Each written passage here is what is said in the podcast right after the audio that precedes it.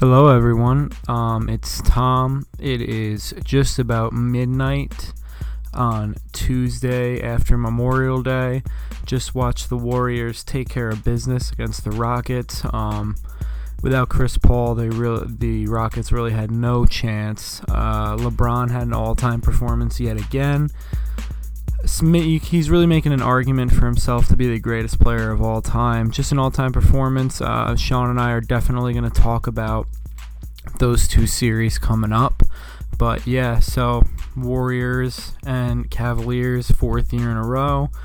Uh, it's going to be a really interesting series, I think. Um, and the reason why you're only hearing my voice is just wanted to preface this podcast with a little something. So, Sean and I had been talking about changing the name basically since the start. We didn't want to not have a name, but we also really weren't happy with the Yankee Clippers to begin with. Um, didn't really want everybody to think that we were a Yankees oriented podcast. Me and him can only agree upon the Yankees, um, but we definitely can talk a lot more than the Yankees. We know a lot more about the three major American sports, um, and we're getting kind of sick and tired of explaining to people that we're not just a Yankee podcast, we're not just Yankee boys, and kind of knew from the top that we weren't going to be called the Yankee Clippers forever, but also didn't want to not do a podcast just because we couldn't think of a good name, and we knew at some point it would come to us. So we're going to go ahead with the name change. Um, Sean and I both interrupt each other and say sorry to interrupt, and we're never really sorry. So we thought it'd only be right to name the podcast Sorry to Interrupt. Um, and yeah, we're going to be doing a website as soon as we possibly can with kind of a blog. Um, we're doing this all for free. And in our free time, Sean and I both have full time jobs, so it takes a little bit longer than it would if we did this as a full time job. That'd be a great dream someday, but right now, that's not the case. So, yeah, sorry to interrupt podcast. Website coming soon. Hopefully, you guys that do listen are enjoying some of this, and hopefully, we can get some more ears to this um, in the near future. So, this podcast was actually recorded on Sunday morning before both series finished. So, Sean and I are throwing out predictions still, like we don't know what's going to happen. Uh, we both ended up being right. Uh, fourth year in a row with the same series. So, this is the first podcast as Sorry to Interrupt as opposed to the Yankee Clippers. Uh, put that name to bed. Finally, it's about time. Thank you and uh, enjoy the show. Thanks, guys.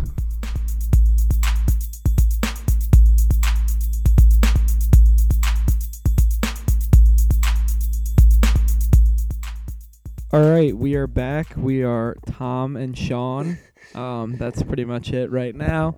Um, so the NBA playoffs are back. Um, game seven's coming up both sides. Dubs looked really good last night. Really, really good last night. Um, and yeah, I, I, I am not making any more predictions. I don't even know what to say. This everything's throwing me off.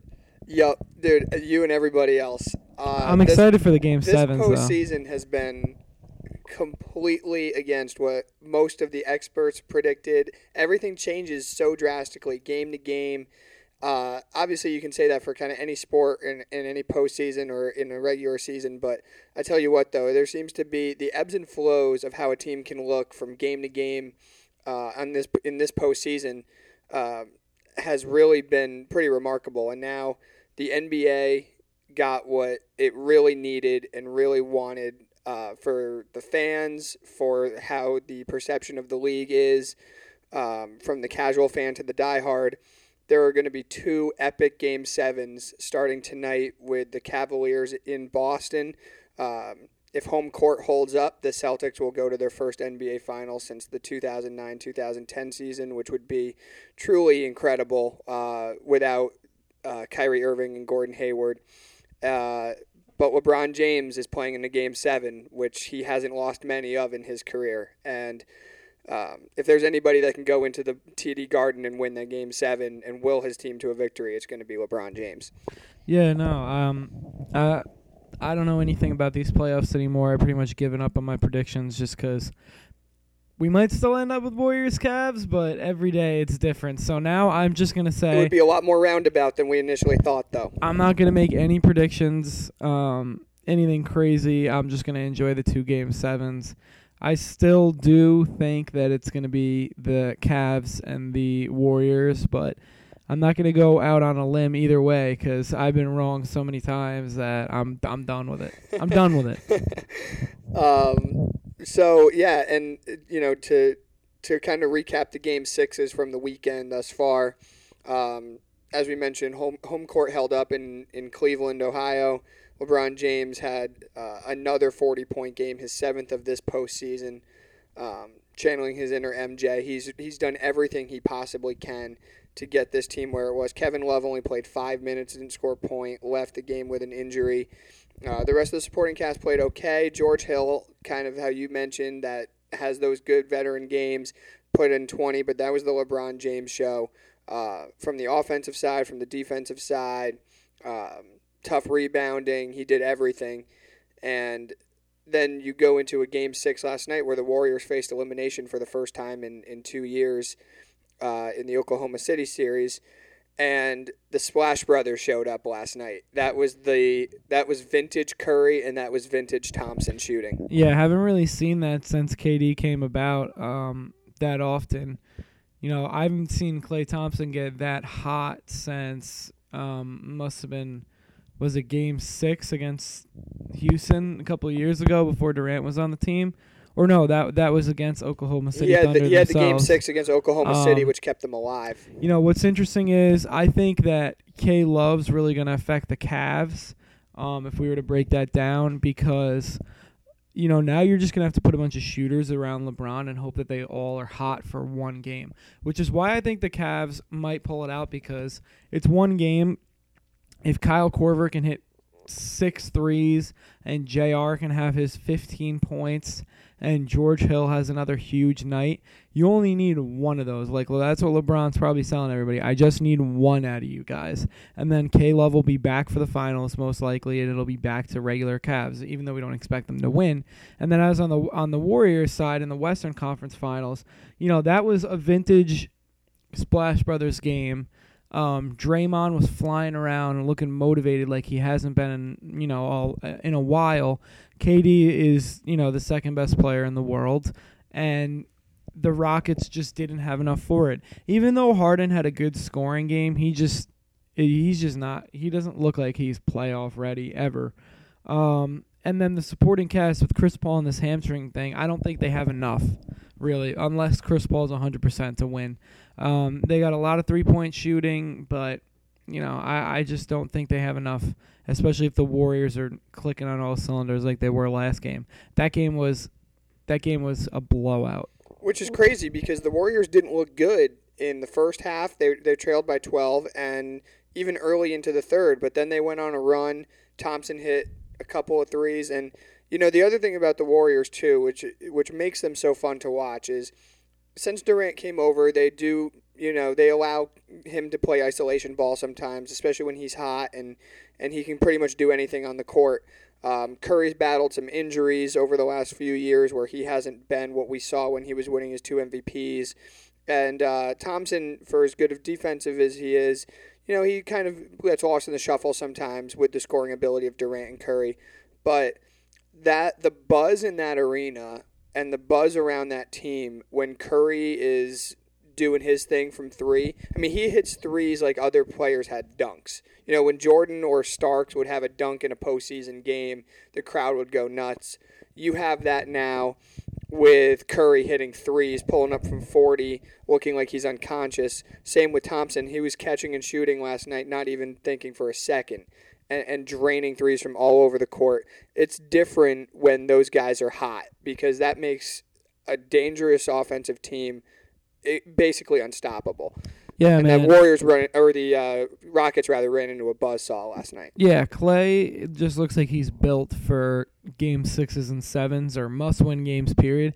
He always seems to show up. I mean, he he looked like uh, he it was crazy last night. He couldn't miss. He just looked ready and the Rockets didn't. Um, so, you know, not much else to say about that. I, I'm really excited for the two game sevens. Um, you know, besides that, I'm just going to enjoy them. I'm not going to throw out any crazy predictions because I've been wrong so many times. I think they're going to surround LeBron with shooters, and I think the Warriors are just going to stay hot. Yeah, I mean the the Rockets have home court, which is a little bit of an advantage, but Golden State's so good that if they play anything close to how they did last night, it doesn't matter where they are. If the Warriors come out and hit 10 threes in the first quarter, that home court advantage is going to cease to exist. I mean, it doesn't really matter. It's not going to be much of an advantage at all. now, one home court advantage that is the case is, is the TD Garden in Boston. Yeah, LeBron doesn't care about that. If if LeBron loses, I don't think it has to do with home court advantage. I think it has to do with Brad Stevens absolutely out coaching Tyronn Lue, who looks like he's asleep out there at times. LeBron's really the coach, and the fact that LeBron is like even the second greatest player of all time, and I even think Michael Jordan wouldn't have been able to, you know, if he can't do it, then he no one could drag this team to the finals. Um, but you know, if you really want a prediction out of me, I know you're begging for it over here. Yeah, Jesus, Sean, relax. I'll give you the Cavs and the Warriors bro. Hit on going to those finals. The Cavs and the Warriors. Yeah, I, I, I agree with you. Obviously, it doesn't mean anything, but hey, we can have some fun with the predictions. At the end of the day, this is what the NBA really wanted because even if you are getting the fourth straight matchup between the Warriors and Cavs, this was such a fun way to get there between for both teams and it was it was not the foregone conclusion that everybody kind of thought it would be heading into the postseason, which is great for the quality of the league. It's great for the parity in the league. We can all agree that it's still very top heavy, but it shows that there is legitimate competition between the one, twos, threes, and four seeds. The Uh, NBA is always going to be top heavy. I mean, unless When they change up their yeah, whenever uh, they have to change up their whole free agent structure and the tanking and all this shit for them not to be top heavy. I mean, because and and it will still be top heavy because it's a league where one single player matters more in that league than any other league. Like Mike Trout's the greatest baseball player ever to step foot on this earth Oh my god! to take a breath on this earth. Oh my god! and he's only been in one series and he got swept. LeBron James hasn't been swept. Has he ever been swept? He I don't swept know. by the Spurs in 07 Yes, when in he the dragged finals, yes. the Zydrunas Ilgauskas, Yes, Anders and exactly, exactly, but that's my point. Finals. Yes. The they it's just totally different and the same thing with football. Like took a Peyton Manning a long time to get over the hump, you know? So basketball will always be top heavy just because it's it's a very very singular player dominant sport. I mean, there's only 5 on the floor. They play both sides. Whatever. You can say everybody knows this. I just so. think it's. I just think this postseason's been so fun because, you know, even I, who I, I'm interested in the NBA, despite my team being god awful. Obviously, you're in the same boat. It's it's always. It, it- you can turn you off a little bit to know that you might not even watch the postseason because you know last year the Warriors didn't lose a game until the finals, and the Cavaliers steamrolled their way through the Eastern Conference playoffs. And it was just like, you know what? Home court obviously doesn't matter because they can, you know, they can rest their players in the regular season. They know wherever they're playing, it doesn't matter because they're the better team. And that's not a great way to have your postseason be, or and and as a result, your regular season be. So this year, having the battles that you had to get to this point, having the two conference finals being very competitive, very evenly matched, star players on both ends, and then of course Boston, this gritty team losing its two All Stars, one of which before really before the season even started, uh, and then getting to where they've been, where they get to play Game Seven in their home building. It's just fun, man. It- It's great for the sport. It- It's going to make a lot of the fans who have become a little less, uh, uh, you know, a little less in love with the NBA kind of fall back into love back in love with the NBA. So it's just a good situation all around and I'm sure the finals is going to be, you know, just an extension of, of these Western Conference and Eastern Conference finals and it should be a great it should be a great end to the season. No, yeah, I agree. I mean, you know, like you piggybacking off what you said last year, it was like it wasn't even close. This series weren't even interesting because we knew the, the final outcome was going to be what it was because the Warriors were dominating and so were the Cavs. I mean, there's been a lot of blowouts this year, but you can't say that it's been a bad playoffs when LeBron James has to play a seventh game in the first round. But yeah, it's been a great playoffs. Um, super excited for the ne- for the next two game sevens. Probably going to try and watch every minute of that. But um, moving on, you know, there's not much going on in the sports world. There's going to be even less once these NBA playoffs do end. So we should probably enjoy them while they last because there's only so much left. Um, we got some MLB. You know, we'll go around the league and everything. So the first thing I want to lead off with, just because I couldn't believe it when I heard it, um, uh, Hanley Ramirez randomly gets cut by the Red Sox. Um, I guess this was kind of a they didn't want to pay him a bonus um, kind of thing, and he hasn't really been having an awful year. Um, you know, not having an MVP type season, but he's also not having you know a, a season worthy of being cut. I mean, I think before he was getting cut, he was probably hitting third, fourth, fifth in the lineup for one of the best teams in baseball. Um, I don't really know what else you have to say besides that. He had almost 30 RBIs already. He was hitting in the low what 250s. Well, he was hitting 254 upon them releasing him with six home runs and 29 RBIs. Now, the interesting thing that you that you had mentioned was it wasn't so much for a bonus; it was that his option kicks in if he achieves 497 plate appearances this year. Um, out of those six home runs and 29 RBIs, Three of those home runs and 10 of those RBIs have come against the Yankees this year, and he has notoriously been a Yankee killer, which is why I kind of find, found this move interesting because they've played six games already this year. They've split, um, but that you know those two teams are going to be battling down the down the line, and watching from a Yankee perspective, there's less guys that I want. There's not many guys that I'd face uh, or I'd face rather face less than than Hanley Ramirez. Yeah, so so Manny that Ramirez was and David Ortiz. Yeah, That's that was an it. that was an interesting that was an interesting move from that perspective. Just if you're going to look at the AL East battle that should go on all year, but yeah, just from a player perspective, man. I mean, they they mentioned that they want to play Mitch Moreland more at first. You know, JD Martinez has been playing the outfield. You can't really play Hanley out there. Um, they want the versatility. I guess it was Alex Cora that had recommended it to Dave Dombrowski. Um, but yeah, that kind of just came out of nowhere. Generally, you see players like Harvey or, you know, who fall out of love with their organizations or guys that just aren't cutting it anymore, like a Jose Bautista recently signed by the Mets, who are, who are DFA'd. Not a guy who's hitting in the 250s. I mean, if you want to look at somebody that's been slumping lately. You can look at Didi Gregorius, who won Player of the Month in April and had, I think, five hits in May. So if you're going to look at it from a slump perspective, that's that's a little harsh. Yeah, I mean, obviously Didi is a little bit different. He's one of the best shortstops in baseball, but you know, Dave Dombrowski doesn't get a lot of shit because you know they've been successful under under his regime, but you know he's made a couple bad moves. Um, you know, to to name a few. I mean, he, he's got this one. The Price deal doesn't look too good. They're still paying all of Pablo Sandoval's contract. Pablo Sandoval. Um, I don't I don't recall. Was he around for the Adrian Gonzalez one? No, he came aboard in 15. So he he uh, he signed Sandoval and Ramirez, and he signed Price. All right, so you know what? I was gonna say he has he has a World Series under his belt, which kind of puts a little deodorant on it. But no, that's another Theo World Series where Theo kind of signed all those bad players, Carl Crawford, um, Adrian Gonzalez. Not that they're bad, but they didn't play well for them. And uh, whoever else they signed during that offseason. Then they flipped them on the Dodgers and turned it into a World Series. So, I mean, Theo's the best man, uh, best GM in baseball behind Brian Cashman. But um, you know, I, I don't I don't see how much longer you can let him get away with things like this because, you know, he hasn't re- they haven't really done much. No, and that and it's such a curious move too. As I said, you know, you're going to be battling a team.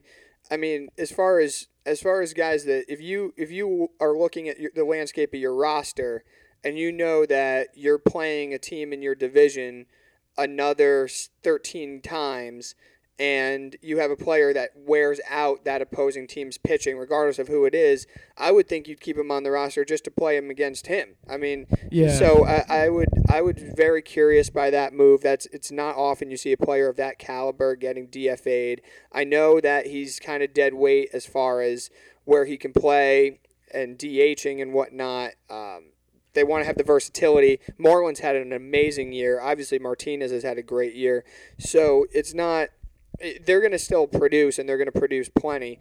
But yeah, it was a curious decision. I'll be interested to see where he winds up. I, again, it's it's. I feel like this is just a broken record, but I wouldn't I wouldn't be surprised if the Mets took a flyer on him. They need right-handed power greatly. And Adrian Gonzalez has played well for them at first, but they could probably go on a platoon. You don't know how long, long Gonzalez can, can continue. Yeah, he's they just signed. Ho- Jose Bautista to play some outfield for him with the with Cespedes being out again.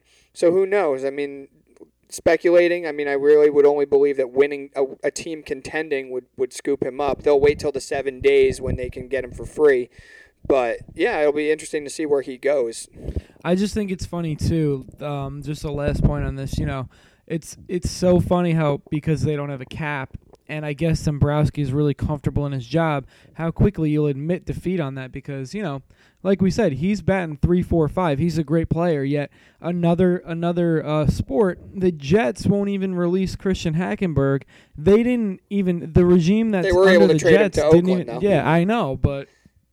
I mean, I they wouldn't even release him, and he was never even going to play a down of football. Yet the Red Sox will so freely admit defeat. It's it's just it's crazy how Well- different Well, sports I'll are. do but I'll do you one better, even staying within the same sport. I mean, yeah, you can really criticize the moves he's made. As a matter of fact, I just I was looking it up earlier.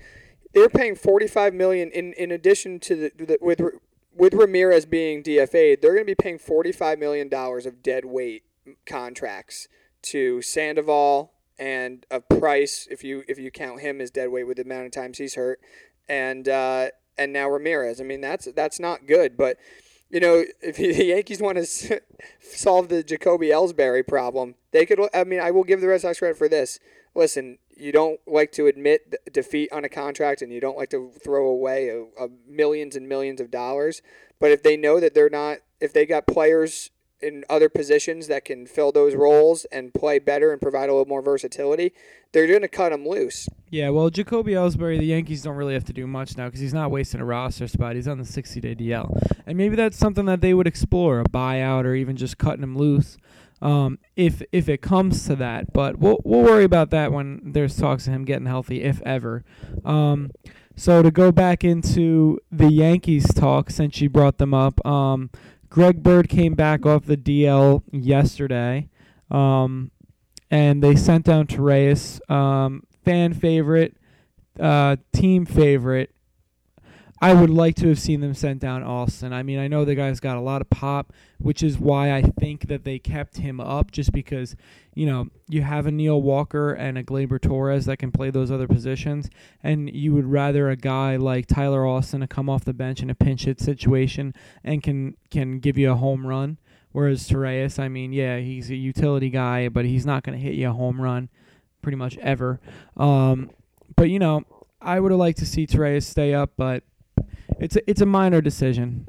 Yeah, and you know, you I was reading reports saying that you know the Yank, the mood in the Yankee clubhouse was very, very somber, very down upon Torreyes. I don't He's- care. I know you don't, and that's fine. I mean, I, I'm not gonna certainly get upset about it. It's not my clubhouse. Do you want me to? I'll Yeah, send I, them a cake. I do love. I do love Send them flowers. It was just interesting because we had been talking about for quite some time as to what the roster decision was going to be upon Bird's. Uh, I didn't think it was going to be this. I didn't either. Um, Cashman came out and said he was going to keep the 13th pitcher in the bullpen, and it obviously paid dividends last night as Sonny Gray threw another clunker, and uh, the bullpen really was getting getting abused, and they needed AJ Cole to pitch the final three innings, which he did. You know, that's a game where if you if you only have 12 pitchers, you're burning out a guy like a Robertson or a Betances in a game that doesn't matter. So I certainly see, especially with how the Yankee rotation is, with the exception of Severino, you're not going to expect a lot of length from any of those guys. So you want to make sure that you have a long guy in the bullpen to serve that role. I agree with you about Tyler Austin. I like him. He's got pop. He really wears out left-handed pitching. Uh, he's got eight home runs already this year, which is pretty great. But he's a first baseman, DH kind of guy. I think if you're going to keep Neil Walker around, you can live with his right-handed bat from as a switch hitter against lefties. He plays a little better first base than Austin does. I guess what they're looking at is they can do a platoon, a loose platoon with Bird. They're not going to make him play every day upon coming back. Austin can play against some tough lefties. Um, so you're looking at it from that perspective. Walker provides the versatility and some more pop than Torreyes does. I just know that Torreyes is a is a team guy. Everybody loves him. He's a feel good story from a fan. He's a feel good story from the team. He'll be back up though. You said that before too. You you have to imagine that a guy like Tyler Austin could maybe be in a trade at some point. If he's really not producing at all, they'll send him down, bring Torreyes back up. But there's plenty of good vibes on this on this team. You really don't have to worry about that. Uh, the way Gleyber's playing, um, they just need more. The really the issue has been the starting pitching, and it continues to be a trend. Sonny Gray takes one step forward and two steps back. Try five steps back. Jesus, I mean, he, the last time we spoke, he was starting. I feel like every time that we we do this podcast, he's either just started or starting again. And he threw and eight, he eight innings, great. one run. Yeah, and and he's pitching against an Angels team. It's a better lineup, but it, you're not playing the Astros here. And regardless, I mean, Mike Trout owned him, which is fine, but the rest of the team should not own him the way they did. And you know, it's at the point now where even we went to the Yankee game when Severino pitched. Great game, ace performance by Severino. Great all around win for the Yankees. I had a really good time going, but you know, I, even that day, I was telling you, you know, I really think Gray's going to turn around. I really think he's going to build up this start. I'm at the point now where you're paying him too much money to not start him, but you know, you got to have AJ Cole or whoever the hell he is, you know, always on the edge of his seat because I don't know. Every start is like I don't think there's ever going to be a time where I can say unless he strings together 5 6 good starts in a row after the All-Star break, I'm not going to be able to say, you know, Sonny Gray really looks like he's turning a corner now. No, what I'm going to say is that was a good start. You know, next time he's going to give up 6 runs in the first 3 fucking innings, which is I, I I don't even know what to say. The guy's got too good of stuff to be to be nibbling on the corners. We've talked this shit to death. It's unbelievable. I And mean, you know what else is there to say? Well, really. you know what's funny that you mentioned is they're not even really paying him much money. He's still on a young deal from Oakland. It was really the prospects as far as what you paid for him to get. Even though I don't believe any of those get prospects were going to be playing on the major league level, it's a trade I would do again. I know you, we when we were talking about it at the game the other night, you said you would do it again if you had to, because the upside is there. It, it's just very disappointing and you know, as great as Cashman has been at getting certain players via trade or via free agency, he's not hit on some of these, um, you know, high ceiling kind of young pitchers who have shown flashes of brilliance. You know, Pineda didn't work out. I know they didn't give up much to get him. Uh, looking back on that trade, Eovaldi, same thing. You know, he's hurt again, and you feel for him. But even when he was healthy, he was very much the same kind of pitcher. And of course, I mean, we have to continue to use the analogy, but the enigma that was AJ Burnett. I mean, you, the guy would go out, give you seven shutout innings, look like a top five pitcher in baseball. When Sonny Gray is on, he does look like a top five to ten pitcher in baseball. He's not a guy that's throwing junk at you and just and and and finding ways to win. He looks straight up dominant. But it's amazing how quickly he falls off the rails. It's not even start to start. It's inning to inning, and it's even pitch to pitch. You just can't you can't have guys like that because Tanaka's the same kind of way. And you hope because they're professionals and that they've had flashes of brilliance and they've had some success that they'll find it. But I mean, if you want to talk about how the Yankees need an upgrade in starting rotation, we kind of alluded it to it last week and, and speculated who's they could tar- uh, who they could target. I mean, my God, I know that they're going to slug their ways to some victories, and Severino's a given every time he starts. But this is bad, and Sabathia really got hit hard against Texas. In that Texas series, though, Hamels held the Yankees down to two runs and seven. He's got a lot of money owed to him. I don't know, but he would slide it in quite well in this rotation, especially if the Giants aren't willing to give up Bumgarner. Yeah, no, absolutely. Um, and I don't, the money the Yankees already reset the luxury tax, so I don't. The money doesn't bother me. Um, what would bother me more is the years that you'd be locking yourself into. But he only has a year left on his deal, so I think it's the perfect guy for the Yankees to go out and get off a Rangers team that you know isn't really doing too well. The last thing on Gray though, you know, Tommy Kahnle went down to the minor leagues, and I know he didn't pitch well yesterday, but I think he's gonna. You're gonna see that he's gonna look like the the same old Tommy Kahnle as as of last year. You know, throwing hundred, blowing it by people. Sonny Gray, especially if um you know when Montgomery starts to come back, and if you trade for another pitcher, or even if you're ready to pull up uh, another guy from the minor leagues, he looks like the type of guy where you can just say it's arm fatigue or whatever bullshit. He needs he needs to reset his brain, and he needs to go away. He needs to just focus on pitching and stop worrying about everything else down in the minor leagues. And I just think that he needs a phantom injury, a David Price type injury or something, where, you know, he looks fine, but he sucks ass, and he he just needs to, maybe he just needs to you know stub his toe or something. I don't know. I think he needs I think he needs to go work on his mechanics or or something. He's leaving everything up. He's nitpicking. He just needs to he needs to fucking figure it and out. you but can't go blame back and you can't blame Sanchez because these are th- this is another start with his personal catcher, quote unquote, Austin Romine. No, yeah, he's just playing awful. There's nothing else you have to say. Um, but to go into Hamels, I would love to see that trade. The money doesn't scare me. As a matter of fact, I would rather the Yankees give up less prospects so they can set themselves up for another deal, deal this year or next and take more money just because it's a year. And that solves your pitching in the short term. You basically put a band aid on that 3 4 starter for the next two years. He's a proven guy, he's a World Series champion. He's he's a veteran. He's not like going out and taking a flyer on a young guy, like you've said him like before. Um, and you wouldn't have to give up, you know, your your A and B guys. You can give like I would like to see a trade if I saw on Bleacher Report, you know, it was Tyler Wade, Tyler Austin, and a player to be named later, a, a low A pitcher with a lot of promise, but you know that isn't even a Domingo Germán. If they look at Yeah, him and no, say he's got good stuff, that wouldn't hold up a a, guy trade. like that or a guy like a pitcher where in five years you could be like, oh, I forgot the Yankees had him. You know, I forgot he was in that trade. So be it. You know, but he's a guy who you know he's gonna come out. He he he's very durable. He he's never really had an injury, and he's a ground ball pitcher in Yankee Stadium, and he throws with his left arm, believe it or not, which is always good to have. Um, so you know, I just think it checks all the boxes, and I'd be really surprised if the Yankees didn't go out and get him. I think he's the perfect deal, and we've alluded to the fact that you know, me and you personally, we would love to see Bumgarner on the team, but then you're going into your blue chip prospects where maybe you don't need a Bumgarner, maybe you just need a more solid rotation behind Sevy and Tanaka. Um, and Cole's more, or not Cole, sorry. Uh, yeah, Cole Cole, Hamels. Hamels, not Gerrit Cole. I wish. the first name right. I wish. Um, but yeah, he's more of a guy that can shore up that that middle of the rotation, and he's been in the playoffs a bunch of times. And you're not going to have to spend that much. So then next year, if you want to go out and get a, a Fulmer or or anyone, any of these pitchers that become available due to the circumstances, you can. Yeah, I dude, I totally agree with you. And you know, I think what the Yankees can adopt is the is the Cubs mentality of of winning and like they did in 16. You know, they had their ace who was who was Lester at the time, and I know they signed him to a deal, but Severino is the Yankees ace. That's unquestionable.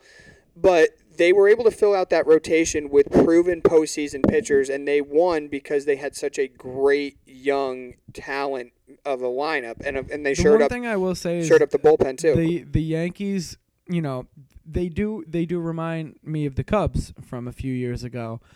The the one thing that the Yankees do not have because they have definitely have a better bullpen than those Cubs did.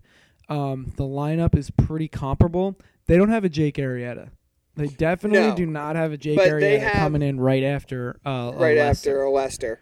No, and that's the unfortunate thing about you know a Tanaka and a Gray is you don't know what you're getting start to start. They have the potential. Arrieta, yeah. No, but they could. You know, Tanaka 2017 postseason version is better than Jake Arrieta, but he is just you don't know what you're going to get from him start to start. And that's where a guy like a Hamels would slide in perfectly in that rotation where you can go into a postseason series and say, listen, we're going to throw Sevy in game one, we're going to throw Hamels in game two, you're going to Tanaka game three, and then you take your chance with either Sabathia or Gray, depending on the matchup. You like CC because he's another left hander. He's been there, done that. He knows how to pitch in the playoffs. Maybe you work a game where you have Gray relieving Sabathia or vice versa, because you know neither of them are going to give you length. That's so far ahead, but it's something you can think about, especially come trade season.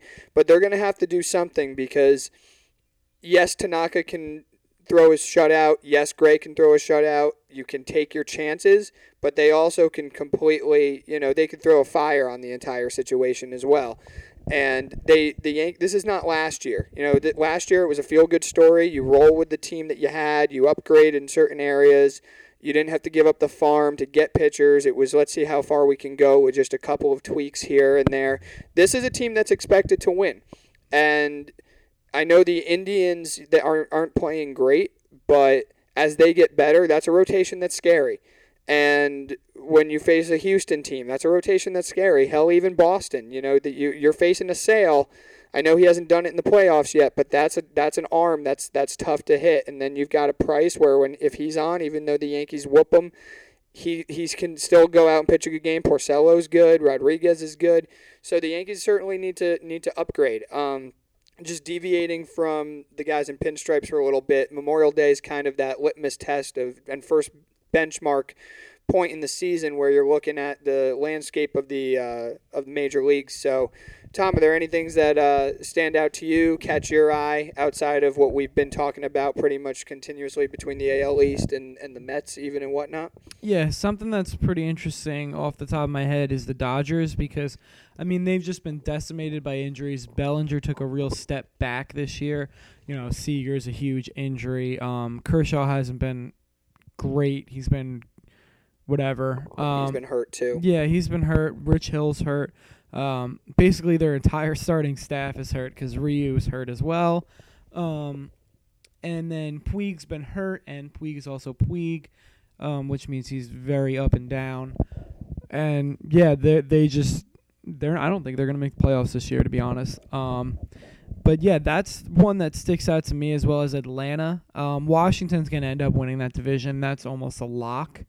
But eh, they're really good. They really look good. I don't compare them to the Yankees last year like you do. I don't think they're that seasoned yet, but they look like a really they look like a Cubs team like 2013, 2014 when all those prospects were coming up, maybe 2015 when, you know, they still missed the playoffs, but Well, 15 they went to the NLCS. 15, yeah, they, they lost, lost the Mets. The Mets yeah. But you know, 2014 when you had all these guys coming up and they're still not playing well, but they're really exciting. Um, that's what the Cubs remind me of because I think that the dog days of summer are going to end up biting them in the ass at some point just because they're young, but they really look good right now. What about you? No, I, I agree with both of those. The Dodgers are, are tremendous disappointment, and they've been ravaged with injuries, and that's it's tough to come up from, especially in a division that you know when we were doing our preview mentioned that that's probably the best division in baseball. You know, from t- uh, just from the top two, the AL East is, but um, between you know even the Giants aren't that bad. They're only three games out, and that's why a Bumgarner trade could be tough. Obviously, there's some months to go, but you know the Diamondbacks have had their injury issues. They they definitely miss Martinez. Souza was supposed to be their you know lesser version of him. He's been hurt all year. AJ Pollock's been out a couple of times. Goldschmidt's been really struggling at the plate. Uh, their starting pitching, with the exception of Corbin, have not been fanta- has not been fantastic. Um, Colorado's playing well. Uh, they've struggled in their rotation as well. I, I really think the NL East has been the most interesting because Philly is actually leading that division by a half a game, and you know I, they don't have as many highly touted prospects as far as as the Braves do but they're playing great. Some of their young players that kind of took a step back or you were waiting to develop have taken that next step this year. Uh, Arrieta's helped share up that rotation. Carlos Santana's been a really good veteran cog in that lineup, hitting from both sides of the plate and playing a decent first base. Um, you know, their starting pitching still leaves a little to be desired, but they are a very athletic young team. Obviously, you just mentioned perfectly what the Braves are doing The Mets, I still think, could make a little bit of a run for a wild card, but they're they can't hit, and they're taking flyers on guys like Bautista, who's been released twice. They're ta- they're uh, who knows if they go for Ramirez. They're always injured. Um, it seems like they, you know, obviously they had the Harvey fiasco. Um, so I don't know. Washington, I'm in agreement with you, is probably going to win that division. Um, I think I'm more surprised with how Cleveland has not played great. They're going to win that division by default, just because the the Twins. I think you spoke to it a podcast or two ago as to how bad they've been. Yeah, they just can't figure anything out. Um, I mean, their their best player Sano was hurt, but you know, yeah, th- that uh, that's an easy division. I think we even said on the preview um, pod that they're only gonna they're only gonna need like 89 90 91 wins to to take that division. So you know cleveland they're a little more scary in the postseason than they are a regular season team due to the starting um, staff and the pen. They only need three runs to beat you you know Oh, for sure. so Yeah, if you can throw Carrasco and, and Kluber and Bauer at you in a fi- in a best of five, I mean, yeah, tough. and you forget because Danny Salazar was an All Star two years ago. The guy's very injury prone, but that's a really, really scary Clevinger starting too staff. has been really good. Yeah, I mean they they have one of the best between them and the Astros, probably two of the better staffs in baseball.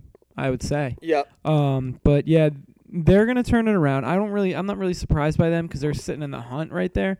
Um, The Cubs have been a bit of a disappointment. Four games back, they just placed Yu Darvish on the DL. I saw that with like forum something whatever. Um, but the Cubs are going to be there. I think the Cubs are probably going to end up making the biggest splash of the trade deadline, and that may end up truly invigorating them and just waking them up.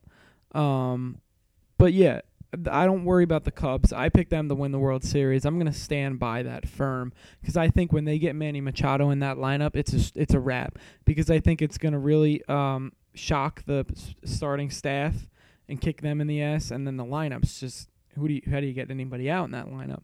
You know, when you got a Kyle Schwarber hitting eighth, who can hit a ball 800 feet, and he hit 30 home runs last year. I don't really know what the hell you're gonna do.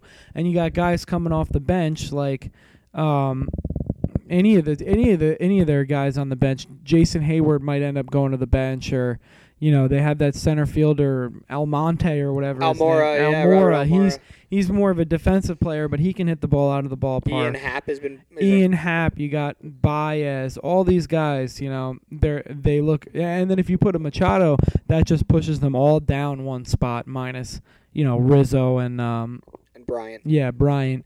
I don't know why I, forgot his name, but um yeah, no, I'm not really worried about the Cubs, and I think the Cubs are also going to go out and get a back end starter. They're not going to spend much, but I think that they might go out and get go out and get a back end starter, or maybe a bullpen guy to shore it up because, you know, Epstein knows how to take advantage of guys' primes, and you don't want to waste a Rizzo who's an MVP candidate yearly, and you don't want to waste a Kris Bryant who maybe go down as one of the greatest third basemen ever if he keeps it up.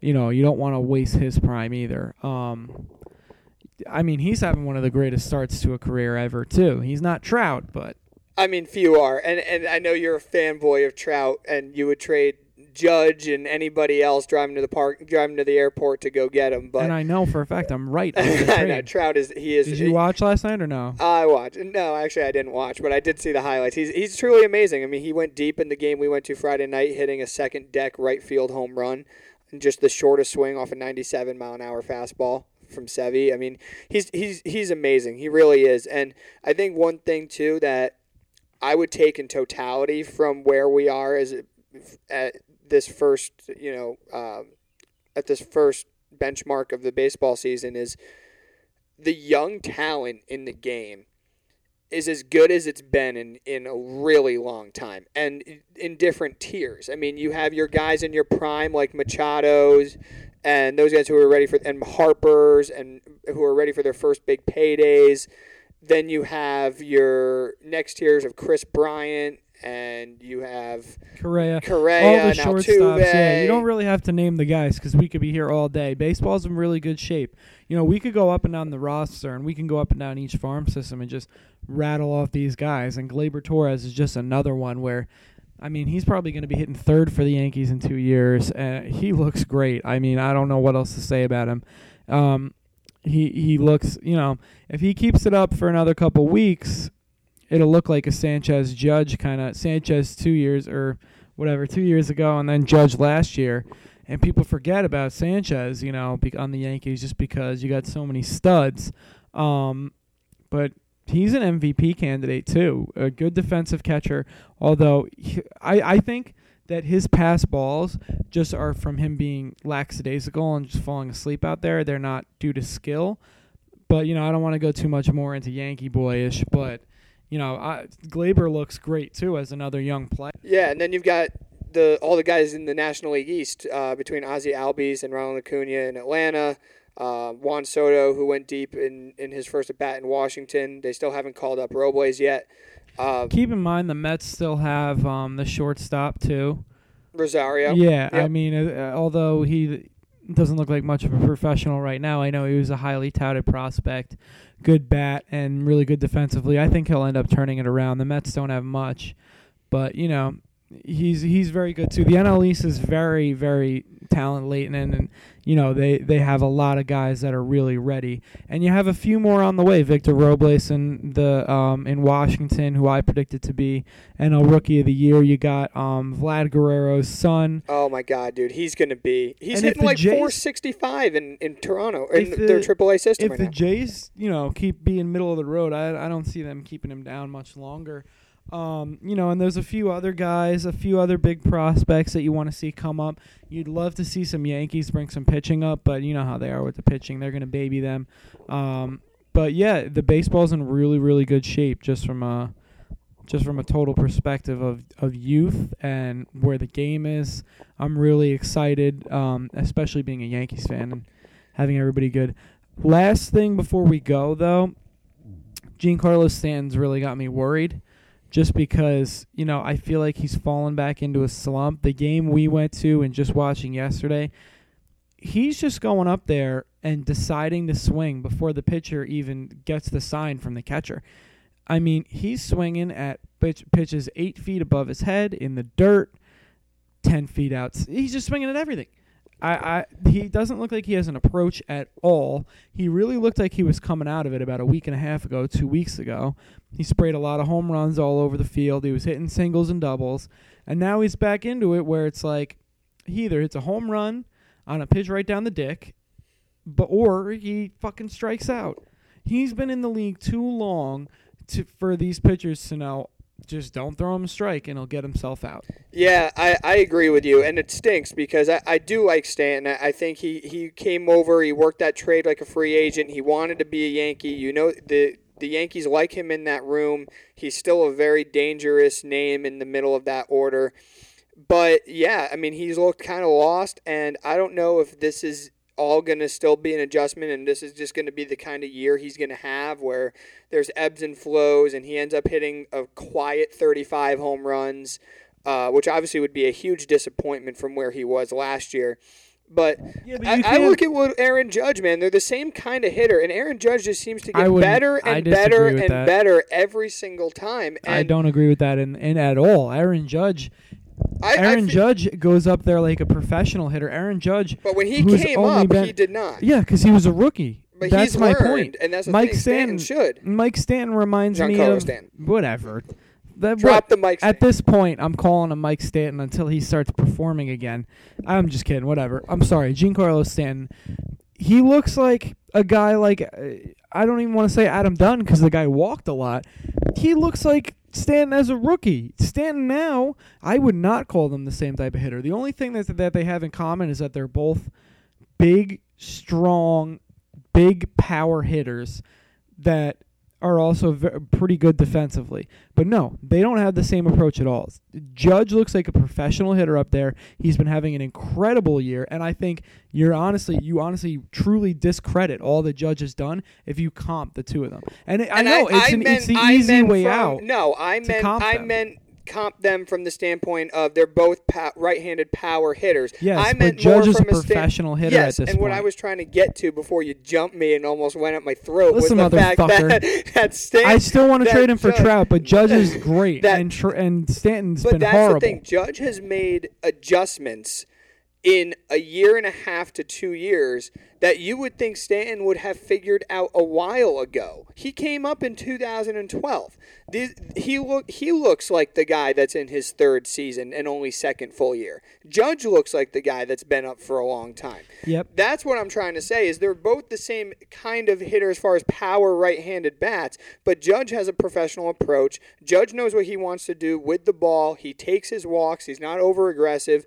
Other ever since that little dip he had in in the middle of last year, which I think was more a product of being a home run derby participant slash winner, and He then having tired. shoulder, yeah, and being tired. He's been nothing but amazing. He came alive in the in August and September last year, had a pretty good postseason, and then he's just picked up right where he left off last year. As a matter of fact, he's gotten even better because he's not swinging for the fences, and when he does connect, he hits him as far as anybody. Stanton doesn't seem like he has it, it, he's he I can't even say he's streaky because he hasn't had one of those you know 14 for 27 uh, Uh, streaks either. He he'll hit a, he'll have a couple games where he collects two hits, but he's I think next year is going to be the year where he's really comfortable kind of A-Rod 05 where you know his first year in New York he th- hit 36 home runs. It was not what he did in Texas the year before.